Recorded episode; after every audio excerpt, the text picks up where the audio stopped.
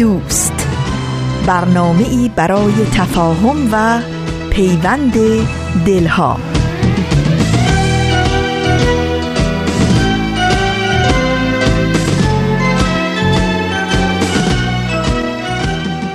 دلهاتون شاد لبتون پر از خنده و تنتون سلامت. شنوندگان عزیز و همیشه همراه پیام دوست یک شنبه ها در یک شنبه دیگه از فصل دی ماه باز هم صدای ما مهمان خانه های گرم شماست. من فریال هستم از استدیوی رادیو پیام دوست. در طی 45 دقیقه برنامه امروز همراه با شما خواهم بود.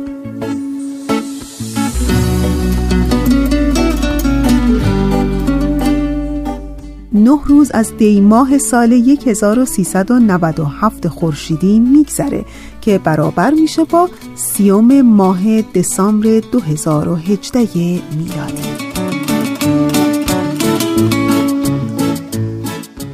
و اما بخش های پیام دوست یک شنبه های این هفته.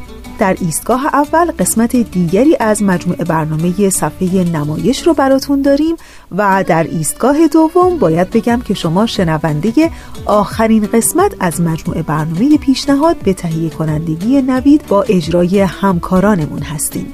امیدوارم که از شنیدن بخشای برنامه امروزتون لذت ببرید و دوست داشته باشید.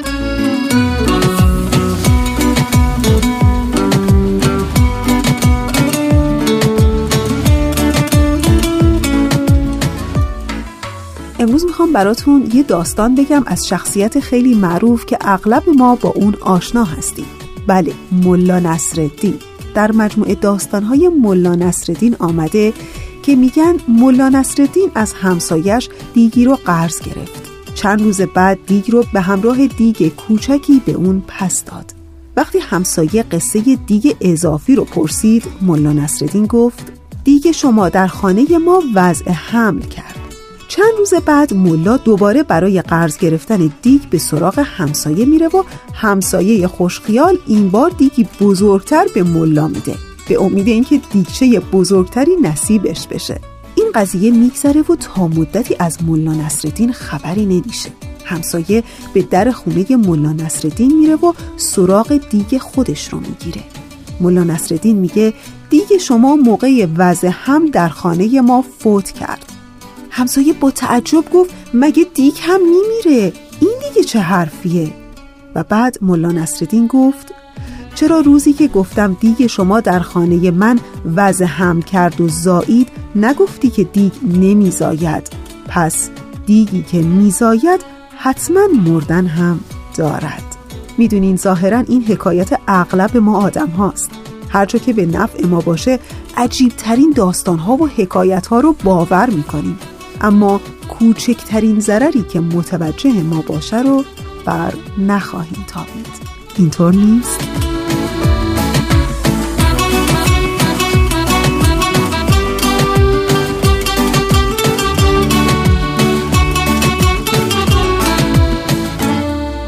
خب بعد از یک گپ دوستانه رسیدیم به ایستگاه اول برنامه امروز ما بله مجموعه برنامه صفحه نمایش. ازتون دعوت می‌کنم به قسمت دیگری از این مجموعه برنامه گوش کنید.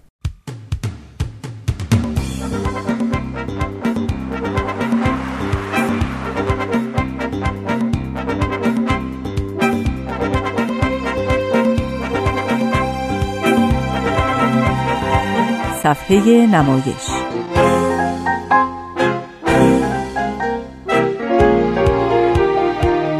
فصل دوم.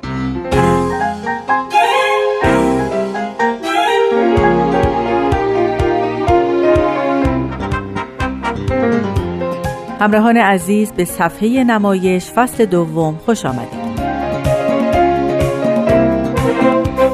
در این مجموعه به نمایشنامه نویسان پیشرو و مبتکر ایران می‌پردازیم. امروز با بهمن فرسی نویسنده، کارگردان، بازیگر، نقاش، داستان نویس و مجسم ساز آشنا میشه. در بخش دوم برنامه هم قسمتی از یکی از نمایشنامه های او رو که به شکل نمایش رادیویی تنظیم شده خواهید شد. دوستان من آزاده جاوید هستم لطفا با صفحه نمایش دو همراه باشید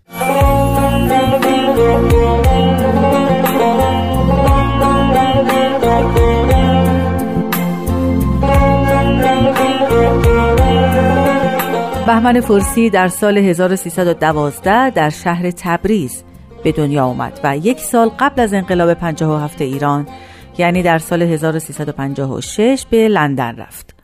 به کارهای مختلفی مثل نمایشنامه نویسی، بازیگری تئاتر، فیلمسازی، شعر، نقاشی و مجسم سازی و داستان نویسی پرداخت. در لندن نشر خاک رو تأسیس کرد و آثارش رو در این انتشارات منتشر کرد. بهمن فرسی رو از پیشگامان و نواندیشان نمایشنامه نویسی و ادبیات نوین ایران می‌دونن. اما از دوران کودکی یا نوجوانی او چی می‌دونیم؟ گفته شده فرسی در دوره دبیرستان تحصیل رو رها کرد و به کار پرداخت و سرانجام به استخدام دولت در اومد. خود فرسی از این روایت بسیار ناراضیه و اینطور گفته یکی از امتیازهای بازیگران حافظه قوی اونهاست. اما انگار بازیگرای اون دوران ذهنشون عیب کرده. یه چیزایی درباره من میگن که اصلا وجود خارجی نداشته. اون وقت همین حرفا میشه سند و تاریخ راجع به یه آدم. مثلا گفتم فرسی خیلی زود مدرسه رو ول کرد و به استخدام دولت درآمد. این آرزوی همیشگی ایرانی است. اون وقت این حرف با این همه فاصله از من میشه جزئی از سال شمار زندگیم در حالی که اصلا وجود نداره. خب این باعث شد که من کمی بیشتر به دنبال روایتی باشم که به واقعیت زندگی بهمن فرسی نزدیک باشه. اما متاسفانه موفق نبودم. بهمن فرسی حتی خودش هم درباره زندگیش مطالب زیادی نگفته.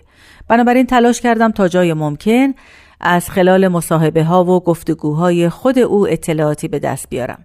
همینجا از آقای فرسی بابت اینکه اگر مطالبی دقیق در معرفی ایشون نداشتم پوزش می‌خوام بهمن فرسی از دوران جوانی نوشتن را آغاز کرد نمایشنامه، داستان و نقد نویسی فعالیت های مورد علاقه او بودند.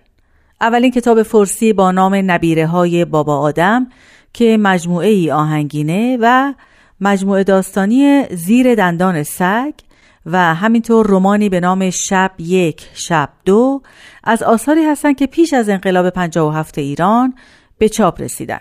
قبل از انتشار اولین مجموعه داستانیش در نشریات مختلفی قلم زد مثل ایران آباد، نگین، آشنا، چلنگر، اندیشه و هنر و در روزنامه هایی مثل آژنگ و کیهان داستانهایی از او منتشر شد. در جشن پایان سال تحصیلی سوم دبیرستان پیرنیا در تابلو اعلانات به قول خودش ندایی نصب کرد و داوطلب خواست برای یک نمایش. چند همشاگردی از جمله علی نصیریان، مهدی فتحی و جمشید لایق قدم پیش گذاشتن و فرسی و لایق نمایشنامه رویای فرزند اثر ویکتور هوگو رو در مراسم جشن دبیرستان به روی صحنه بردند.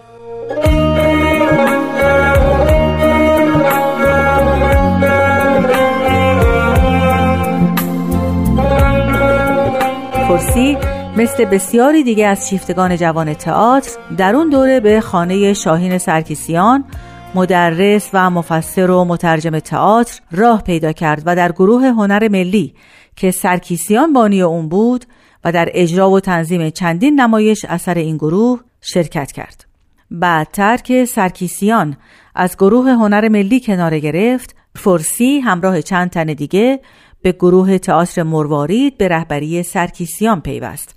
همینجا بود که نمایشنامه گلدان اثر خودش رو کارگردانی کرد و به روی صحنه برد. از همون دوران به نقاشی و مجسم سازی علاقمند شد و به شکل حرفه‌ای به اونها پرداخت. خود او گفته بیشتر با گچ مجسمه می ساختم. بعد هم طراحی می کردم. کارهای سیاه قلم. نقاشی همیشه همراه نوشتن با من بود. حتی در دوره‌ای که کار تئاتر می کردم همیشه در فاصله دو نوشتن نقاشی می کردم. منتها برای خودم هیچ قصد عرضه و نشان دادن در کار نبود. علتش هم این بود که من هنر نقاشی رو به عنوان حتی یک نوع درمان برای خودم اختیار کرده بودم. سال 1343 نخستین مجموعه داستانی بهمن فرسی به کوشش شمیم بهار استاد دانشگاه و منتقد منتشر شد. همینطور با انتشار نمایشنامه های گلدان، چوب زیر بغل، شب یک شب دو جایگاه خودش رو به عنوان یک نویسنده و نمایشنامه نویس در ادبیات معاصر ایران ثبت کرد. بهمن فرسی تا قبل از انقلاب 57 هنرمند پرکاری بود و در زمینه هنرهای نمایشی و چاپ و انتشار آثارش و همینطور ضبط تلویزیونی اونها و بازی در چند فیلم سینمایی فعالیت داشت. او در سال 1351 در فیلم پستچی و در سال 53 در دایره مینا هر دو اثر داریوش مهرجویی بازی کرد. از جمله نمایشنامه هایی که فرسی نوشت و کارگردانی کرد میشه از اینها نام برد. گلدان، چوب زیر بغل، پله های یک نردبان، صدای شکستن بهار، عروسک، دو ضرب در دو مساوی بینهایت، سبز در سبز که بازی بدون کلام بود، موش، آرام سایشگاه و چند اثر دیگه. فرسی در آثار کارگردانهای دیگه هم بازی کرده. از جمله رومئو و جولیت به کارگردانی اسماعیل شنگله که ضبط تلویزیونی هم شد.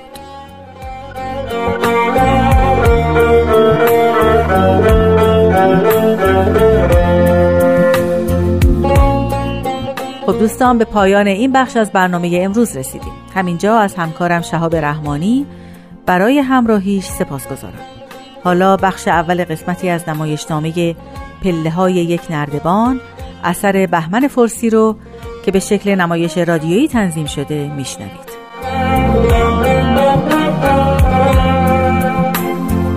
امیدوارم موفق بشید تا آثار بهمن فرسی رو مطالعه کنید.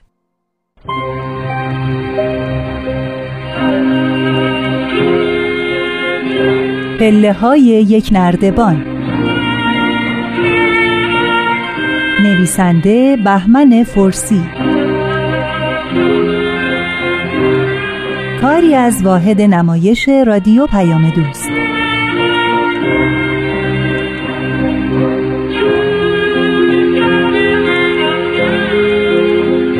کارگردان آزاده جاوید.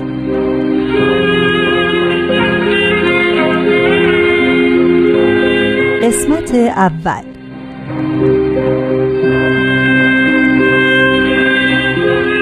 پرده اول.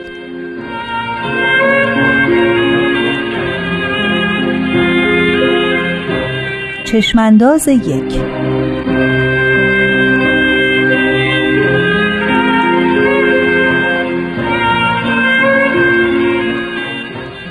صدای حرکت یک کامیون باری کوچک روی جاده ناهموار خاکی شنیده می شود. همراه با صدای سریدن چرخهای کامیون روی خاک و بلند شدن زوزه ترمز کامیون پرده به سرعت باز می شود. یک در آهنی بزرگ به رنگ سیاه، قسمتی از جاده خاکی، یک تخت سنگ، چند قلب سنگ و یک تابلو که روی آن نوشته است انبار اشراق دیده می شود. از یک سمت صحنه قبار ضعیفی که بلافاصله پس از انتشار به خارج مکیده می شود در فضا منتشر می گردد. امنیه های جوان و پیر به دنبال هم وارد صحنه می شوند. جوان دو تفنگ در دست دارد. امنیه ها خاک و خل لباسشان را می تکانند. امنیه پیر بیحال و تکیده روی تخت سنگ می نشیند. امنیه جوان به سمت در انبار می رود اما در نمی‌زند و به سوی امنیه پیر برمیگردد. باز که گرفتی نشستی؟ آب لنبو شدم. من دیگه بنیه این جور معمولیت ها ندارم. شوفر شهری معرفتش به از این نمیشه. انداختمون اتاق بار. بالاخره به هم می‌رسیم. ای چه توفیر داره؟ همه پوستن و همه دباق همه هم گوش به زنگ فرصت و نوبت. چی می‌شد یکی از اون دهاتیایی رو که بغل دستش نشسته بود میفرستاد بالا؟ حالا خودمو نمیگم اقلا تو رو پیش خودش جا می‌داد. چهار قدم که بیشتر نبود. میگم یه نگاه به اون حکم بنداز. یه وقت عوضی نیومده باشیم. آخه یه انبارم اونجاست. دلت خوشه ها؟ برو در بزن بالاخره یه سگی واق می‌کنه معلوم میشه. چرا وایسادی ده برو دیگه. شیر پشتش نخوابیده که. وقتی میگن تو جاده قزوین کیلومتر هشت یعنی همین انبار. بیا. خودش به این گندگی نوشته انبار اشراق. چشت نمی‌بینه؟ ببین وقتی بهت میگن بزن معطل نشو. بزن. بقیهش هم به تو مربوط نیست. صد تا رو می‌زنی که یکیش مستحق زدنه. امنیه جوان با قلب سنگ در را میکوبد. امنیه پیر روی تخت سنگ می نشیند. سیگاری چاق می کند و کلاهش را روی پیشانی می کشاند. صدای چند سگ با هم با صدای در زدن بلند می شود.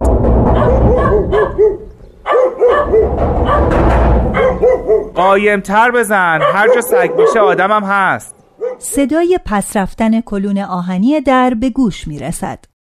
یک قسمت از در انبار آرام و سنگین پس می رود.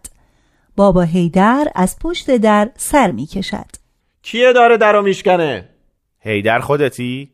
فعلا به من میگن بابا هیدر آه خیلی خوب بابا هیدر فرمایش؟ پدر جان یه جایی داری بدی این تفنگ ما دو کلمه استراحت کنه؟ رو دوشت سر و تهش کن همونجا استراحت می‌کنه. الهی خیر ببینی. خیرش مال خودت. میترسم وقتی سر حال اومد گرسنش باشه و از من شکار بخواد. خاطر جمع باش.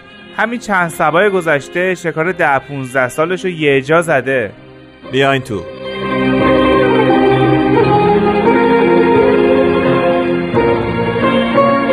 چشمانداز دو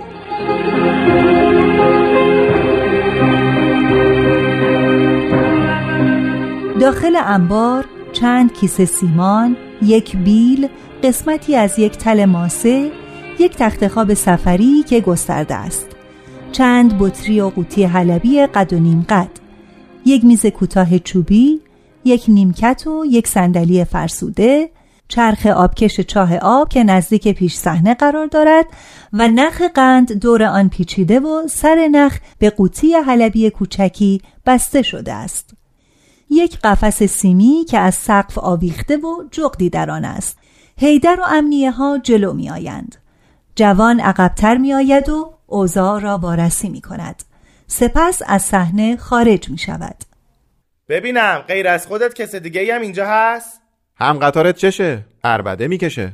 می‌پرسه غیر از خودت کس دیگه هم اینجا هست؟ بهش بگو آره خودم هستم. بیا میگه آره خودم هستم. چرا دوم این زبون بسته رو بریدی؟ صداش کن بیاد بشینه سر جاش. به اون چه که چرا دوم سگمو بریدم؟ زبون بسته دومش کشیده لای پاش یه بند زوزه می‌کشه از جاشم نمی جنبه گمونم فلج شده باشه. حتما وقتی دومشو میبریدن آب مهروی پشتش ریخته بیرون.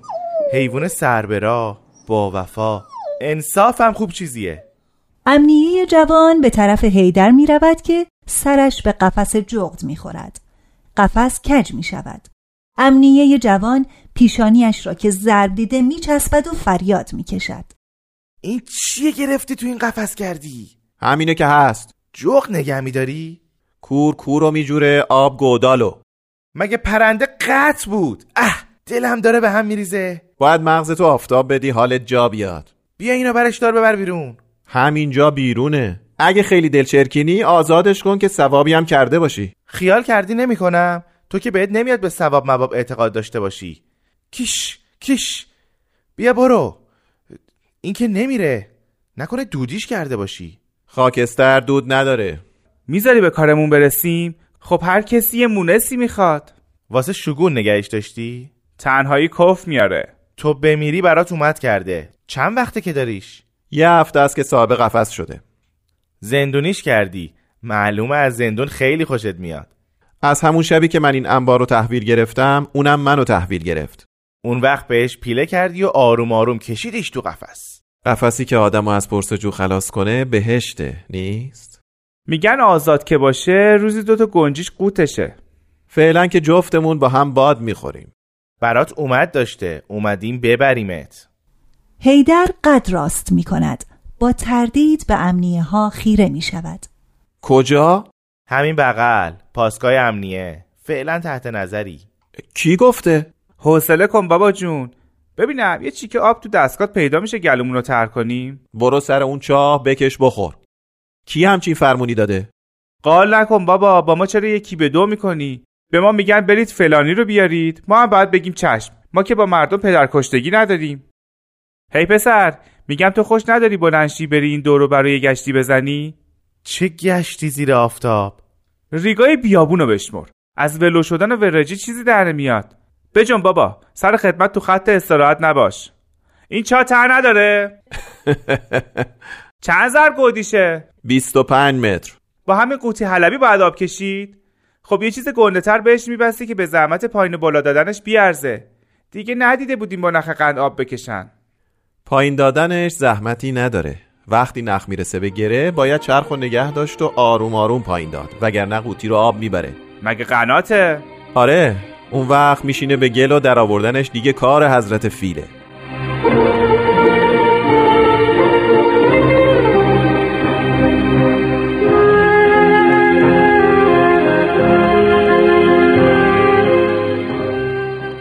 سیگار داری؟ بیا بگیر. اگه سیگار تموم شده بیشتر بردار. سیگاری نیستم. تو این بیابون قوت و غذا چجوری فراهم می‌کنی؟ هفتگی تهیه می‌کنم. بیات میشه اما خب چه میشه کرد؟ اولش چیکاره بودی؟ یعنی از کی؟ یعنی از روز اول که دنیا اومدی. آها در اومد. خیلی سنگین بالا میاد. نکنه گنج قارون بهش بند شده باشه. ببینم خیلی تشنه ای امنیه پیر هاج و واج است.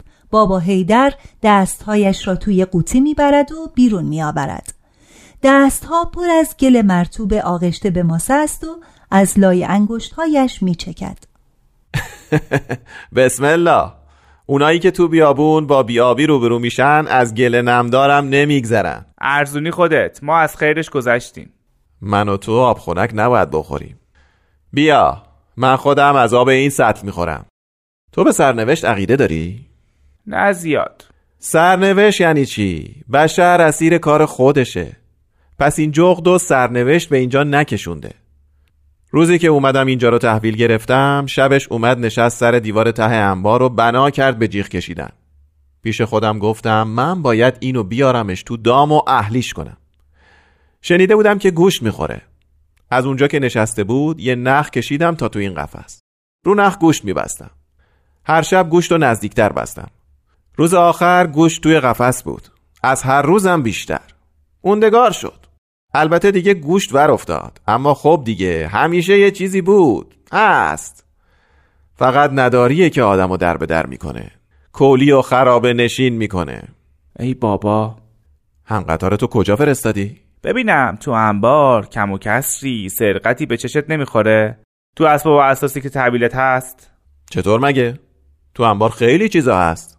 می‌دونم می‌دونم. معلومه که خیلی چیزا هست. کسی هم سیاهه نکرده تحویل من بده. منم از این بابت به کسی خط ندادم. ای به کار همینجاست م- مگه چیزی کسر اومده؟ اگه کسر اومده باشه لابد یقه تو رو میچسبن. نه. نه من فقط اینجا یه بپا هستم. ماشین شرکت میاد اساس می‌بره مساله می‌بره یا میاره. ریز و درشت و چند و چونش دیگه با من نیست. باید روز اول سیاهه می‌کردی و تحویل می‌گرفتی. خودشون نخواستن. گفتم تو فقط کارت این باشه که اینجا باشی و اگه کسی از شرکت اومد خواست چیزی بذاره یا ببره در رو به روش وا کنی. یعنی من فقط باید بپام که در انبار رو نزنن. تو هم قبول کردی. می‌خواستی چیکار کنم؟ من نمی‌دونستم چقدر اینجا موندگارم. پیشکار شرکتم آشنا بود. یعنی حالاشم نمی‌دونم. یه وقت دیدی همین فردا ول کردم. برای همین بود که پرسیدم تو اولش چه کاره بودی؟ اولش هیچ بودم. حالاشم هیچم. وقتی هم بوده که با حقوق یه برجم چل تا مثل هم قطار تو رو میخریدم و میفروختم. این که فخر نداره. هممون پله های یه نرده بودیم. چه بالایی باشی چه پایینی عاقبت یکی دیگه پا رو سرت می‌ذاره و بالاتر میره. کسی نخواست فخر بفروشه. این کار کار کسیه که نتونه خودشو با زیر و بالای زندگی سازگار کنه. خش رو خش میاد امسال رو پارسال. بازم نفهمیدی چرا پرسیدم اولش چه کاره بودی. پارسال همیشه دروغه. هر کسی همینه که هست. شوفر شرکت چطور آدمیه؟ به از شما نباشه عین شماست. ازش مطمئنی؟ من فقط به خودم اطمینان دارم. نمیشه یه چیزایی از اینجا کش رفت و پنهون از چشم اغیار به اسکناس نزدیکش کرد؟ چرا نشه؟ پس چرا معطلی؟ هی آخه اینجا الان غریبه است. تو؟ اگه هم تو نباشی خودم که هستم. شوخی کردم نرنجیده باشی. این هم قطار ما رفت و قیبش زد. فکر نمی کنی کسی تو شرکت برات بزنه؟ خودت که با کسی از قدیم گفتن همبونه به موش کار نداره موش به همبونه کار داره. همه چی ممکنه. آخه مردم همیشه روی دیوار کوتاه سوار میشن. هیچ شده انبارو بذاری و بری؟ بری شهر برای خرید کار دیگه که مثلا چهار پنج ساعت یه نصف روز طول بکشه؟ لغمه رو باید اینجوری خورد. از سفره به دهن از نزدیکترین راه. نه اینجوری. از دور گردن. از پشت گوش. خونه خراب. من دلم رضا نمیده با دگنک برت دارم ببرم. ببین من می‌تونستم راد ندم. اصلا اختیار اینجا با منه. اینو می‌بینی؟ قله قافم که بودی به موجب این حکم دنبالت میومدم این تو نوشته که از حالا تحویل من هستی. اسبابای شرکت ماشین های جاده سازی شرکت اسمش چیه؟ بلوزر. من چه می‌دونم؟ با یه خرت پرتای دیگه از اتاق ابزار سرقت شده. سرقت شده؟ کی گفته؟ اگه تو 24 ساعت آزگار توی این انبار بودی که باید بوده باشی پس دست دیگه تو کار نیست و کار کار خودته. سرقت شده؟ قفل در ابزارم شکسته. برو یه سری بزن تا از شک درای کسی که کلید نداره قفلا رو نمیپاد. شکسته؟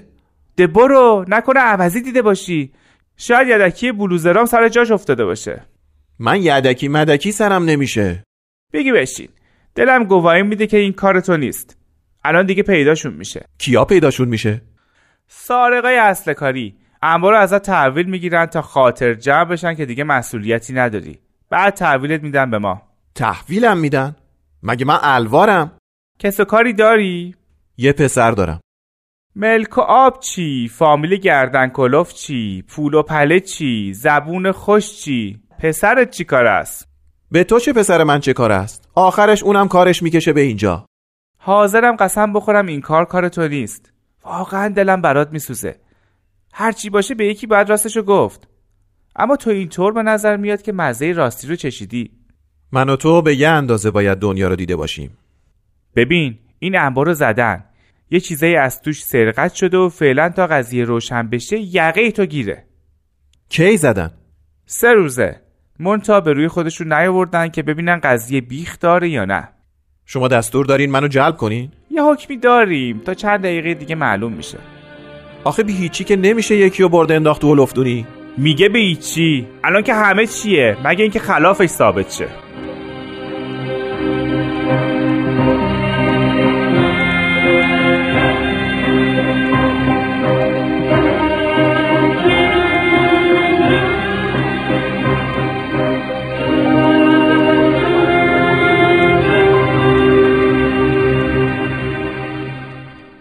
دوستان عزیز ما اونچه که شنیدید قسمت دیگری بود از مجموعه برنامه صفحه نمایش. و در همین ابتدای برنامه ازتون دعوت می‌کنم به ترانه ای که پریسا براتون آماده کرده. گوش کنین دوباره برمیگردیم.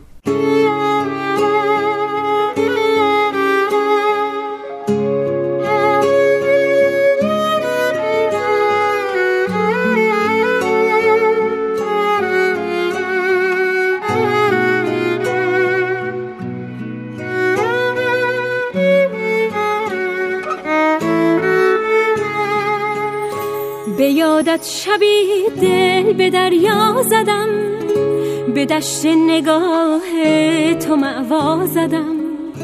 از این عاشقانه چه در من شکفت که آسان دمی پشت به دنیا زدم. نجاتم بده من رهانیستم تو را لحظه ای من جدا نیستم. نشانم بده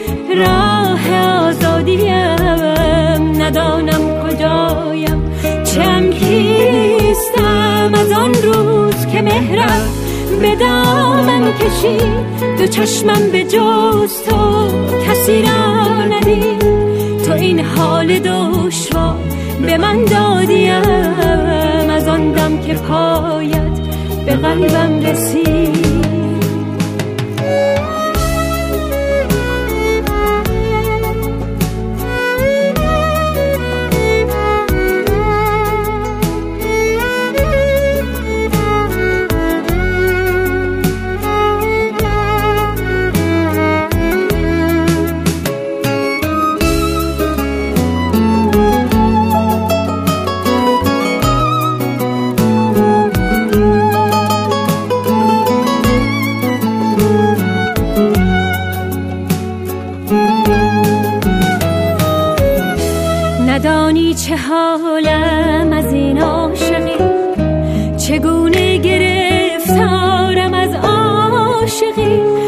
کرد شبی آتشی در دلم که شد روزگارم تب عاشقی. نجاتم بده.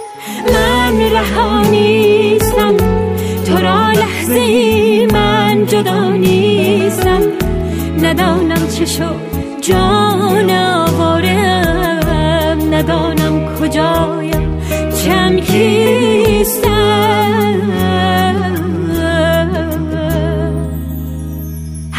هم که عشق تو دین من است. صدا کردن تو تسکینم است. اگرچه نشیند به کامم غمت نگاه تو رویای شیرینم است. نجاتم بده من رها نیستم. تو را لحظه ای من جدا نیستم. نشانم بده راه آزادیم ندانم کجایم. چم کیستم از آن روز که مهرت به دامم کشید. دو چشمم به جز تو کسی را ندید. تو این حال دشوار به من دادیم. از آن دم که پایم به قلبم رسید. در یک شنبه دیگه ای از دیماه صدای ما مهمان خانه های شماست. در نهم دیماه سال 1397 خورشیدی مطابق با سیوم دسامبر 2018 میلادی. در ادامه برنامه امروز همچنان ما رو همراهی کنید. تاریخ پرفراز و نشیب ادیان بابی و بهایی سرشار از وقایع شنیدنیه. پس در طول یک سال هر پنج شنبه دمی با تاریخ همراه میشیم و گاه شمار بهایی رو ورق می‌زنیم و سرگذشت فداکاری ها و جانفشانی ها، تعصبات و تهدیدها، سفرها و سخنها، به دنیا اومدن ها و از دنیا رفتن ها و بسیاری وقایع ریز و درشت دیگر رو با هم مرور می‌کنیم. دمی با تاریخ گاه شمار بهایی برنامه است از نوید توکلی با اجرای ترانه صمیمی و کاوه عزیزی. دمی با تاریخ رو هر پنجشنبه در مجله جوانان از رادیو پیام دوست بشنوید. خب رسیدیم به ایستگاه دوم برنامه امروز ما. بله مجموعه برنامه پیشنهاد به تهیه کنندگی نوید و اجرای همکارانمون. همونطور که پیشتر اعلام کردم این قسمت آخرین قسمت از مجموعه برنامه پیشنهاد خواهد بود. همینجا تشکر می کنم از نوید و همکارانمون برای تهیه و اجرای این مجموعه برنامه. و این نوید رو بهتون بدم که از هفته آینده شنونده مجموعه برنامه جدیدی به نام صد پرسش و صد پاسخ خواهید بود. خب دیگه بیش از این همکارانمون رو در مجموعه برنامه پیشنهاد منتظر نگذاریم. با ما همراه باشید.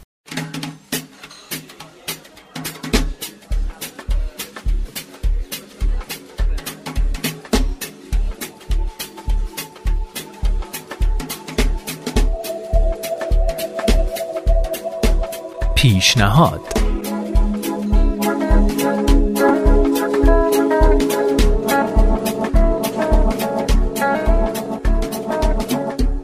دوستان عزیز همراهان باحال و با معرفت برنامه پیشنهاد. به آخرین قسمت از مجموعه برنامه پیشنهاد خوش اومدید. من نوید توکلیم و در این آخرین یک شنبه سال 2018 میلادی آخرین پیشنهاد رو تقدیم شما همراهان عزیز می‌کنم.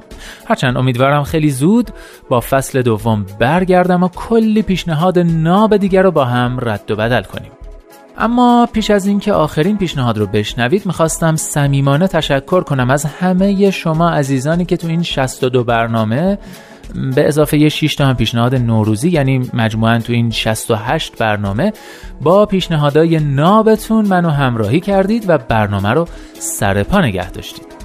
همچنین از همکارای خوبم نیوشا، هومن، الهام، پارسا و رامان خیلی متشکرم که تو اجرای قسمت های مختلف با من همکاری کردن. و البته پیشنهادهای خوبی هم خودشون به ما دادن. خلاصه اینکه برنامه پیشنهاد نمونه فوق‌العاده‌ای بود از یک تلاش دست جمعی یک همکاری بینظیر.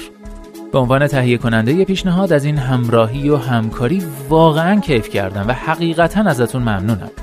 ببخشید که مقدمه آخرین قسمت خیلی طولانی شد.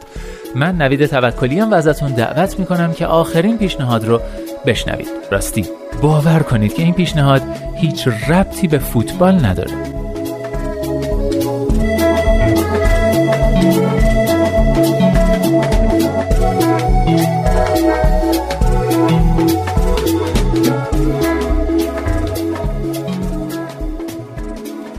دوستان حتی اگه اصلا فوتبالی نباشید حتما می‌دونید فوتبال حرفه‌ای تو دنیای امروز چقدر رقابتی شده و چه گردش مالی عجیب و غریبی داره و چقدر هر برد و باخت برای تیم‌ها می‌تونه سود و ضرر داشته باشه. خلاصه اینکه قضیه خیلی جدیه و فوتبال برای بازیکنها و مربیا و مدیرا و فیفا و یوفا و غیره خیلی فراتر از یه ورزش یا یه سرگرمیه. خیلی میگن فوتبال حرفه‌ای مثل جنگه. اما همین فوتبال فوق حرفه‌ای همین جنگ پرزرق و برق یه شعاری داره با عنوان فرپلی یا همون بازی جوان مردانه قبل از هر بازی رسمی که زیر نظر فیفا انجام میشه هر جای جهان و تو هر رده سنی که باشه تو مراسم شروع بازی پرچم زرد رنگی رو می‌بینیم که روش نوشته شده My game is fair play یا بازی من جوان مردانه است. یا میشه گفت من جوان مردانه بازی می‌کنم. یوفا هم تو بازی های رسمیش پرچم مشابهی داره که رنگ اونم زرده و فقط جزئیاتش فرق می‌کنه. این شعار روی بازوی تمام بازیکنها و داورا هم نقش بسته. حالا ممکنه بگید خب این یه شعاره معنیش این نیست که لزوما همه بهش عمل می‌کنن. بله درسته. اما اگه فوتبالی باشید حتما با من موافقید که تیم ها و بازیکنایی که به بازی جوان مردانه معروف بودن خیلی خیلی محبوبتر و موندگارتر از تیم‌ها و بازیکنایی هستن که ناجوان مردانه به پیروزی رسیدن. مثلا چند سال پیش یادم داور روی میروسلاف کلوزه گلزن قهار سالهای نچندان دور تیم ملی آلمان توی یه بازی مهم باشگاهی خطای پنالتی اعلام کرد. اما کلوزه بلند شد و برای داور توضیح داد که مدافع بیچاره خطایی نکرده و پنالتی جوان مردانه و منصفانه نیست. داورم تصمیمش رو تغییر داد و البته نه تنها بازیکنهای حریف و کل ورزشگاه بلکه کل طرفدارای فوتبال به افتخار این رفتار جوان مردانه کف زدن. حالا این رفتار رو مقایسه کنید با بازیکنایی که به قصد فریب داور خودشون رو تو محوطه جریمه زمین می‌زنن تا پنالتی بگیرن. درسته که خیلی وقتا پنالتی رو هم می‌گیرن اما به نظر شما کدومشون تو تاریخ فوتبال موندگارترن؟ راستی اگه نمی‌دونید باید بگم که همین آقای کلوزه آقای گل تاریخ کل جامهای جهانی هم هست. همه اینا رو گفتم که بگم هر وقت هر جا تو زندگیتون قرار شد با کسی رقابت کنید یا حتی اگه خدای نکرده با کسی درگیر شدید پیشنهاد می‌کنم خواهش می‌کنم جوان مردانه بازی کنید.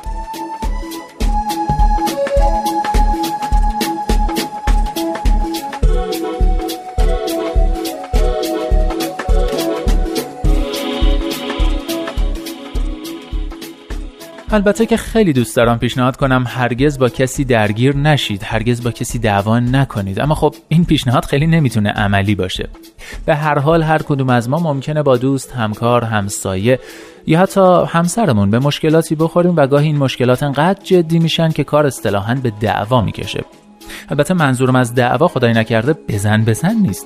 دعوا می‌تونه دعوای حقوقی باشه یا همین که یه نفر سومی قرار باشه نقش میانجی رو بازی کنه تا مشکلات حل بشه اسمش به هر حال دعواست. درسته که تو اون شرایط قاعدتا ناراحت و عصبانی هستید. درسته که احتمالا حق رو به خودتون می‌دید و دلتون نمی‌خواد بازنده باشید. اما پیشنهاد دوستانم اینه که لطفا تو اوج دعوا و درگیری هم شعار فرپلی رو فراموش نکنید و تا آخر خط جوان مردانه بازی کنید.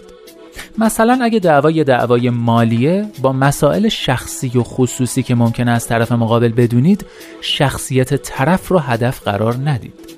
اگه حس می‌کنید با حقایق نمی‌تونید حرفتون رو به کرسی بشونید از دروغ به عنوان برگ برنده استفاده نکنید. چون این روش ها جوان مردانه نیستن چون ارزششو نداره. نمیگم از حقمون بگذریم نمیگم به ناحق باج بدیم. فقط پیشنهاد می‌کنم همیشه جوان مردانه بازی کنیم. همین.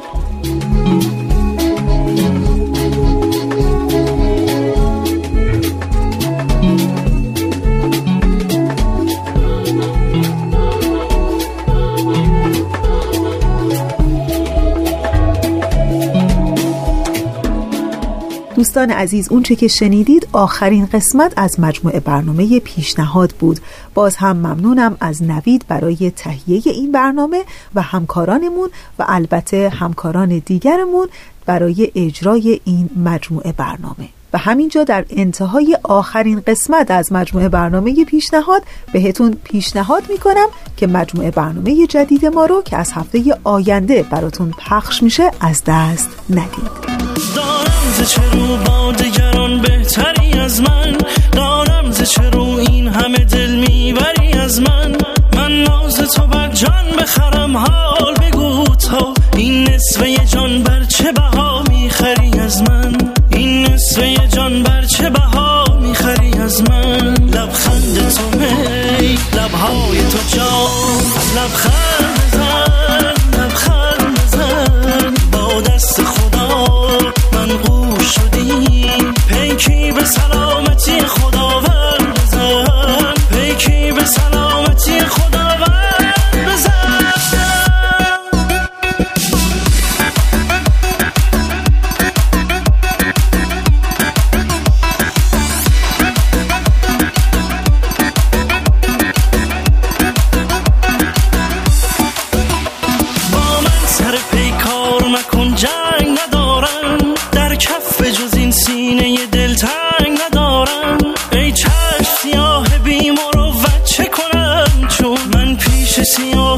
سیاهی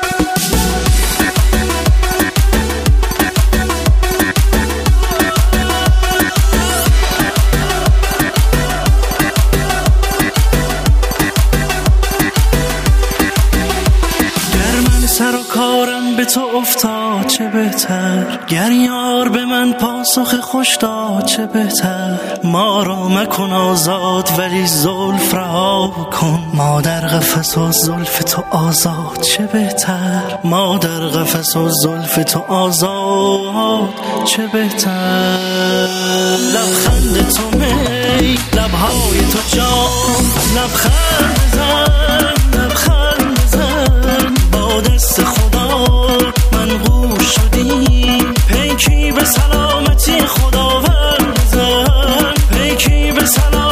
خداوند بزن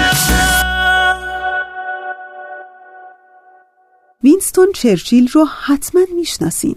سیاستمدار و نویسنده معروف انگلیسی که در طول جنگ جهانی دوم نخست وزیر انگلستان بود. اون یه شعار خیلی معروفی داره و اون اینه که موفقیت همیشگی نیست. شکست هم کشنده نیست. تنها یک چیز اهمیت داره و اون هم شهامت ادامه دادنه.